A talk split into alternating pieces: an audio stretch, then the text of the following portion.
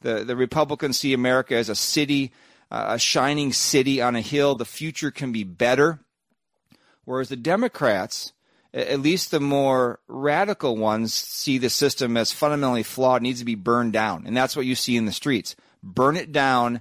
We need to work toward the ultimate hope for the world is a mark is a utopian Marxist vision. Remember, communism is always the end game for unregenerate man, because unregenerate man believes in the goodness of man and doesn't believe in God. So if man is inherently good, if we just get the the right leaders who understand us, and we just just put together the right system, which which is always communism, we equally share in everything. This is going to be the the kumbaya, the, the peaceful moment, the, the the great promise for the future. So patriotism, huge difference. Hope for the future, big difference between the parties.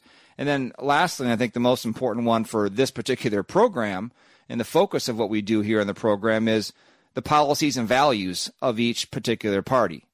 The, the Republican Party, I would say, has mainly Christian values. The, the policies they put forward are are derived directly from a, bl- a biblical worldview. You know, the biblical worldview doesn't get its its values from political conservatism. It's the other way around.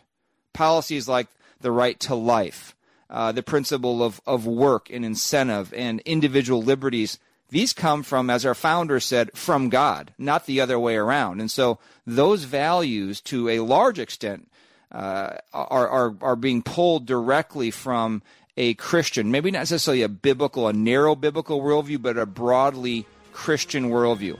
And so you heard speakers at the convention talking openly about God, their faith. You you heard the name of Jesus Christ being mentioned. Now, this wasn't biblical Christianity, but it was a Christian, general Christian worldview being broadcast that the, that the Republican Party is associating with.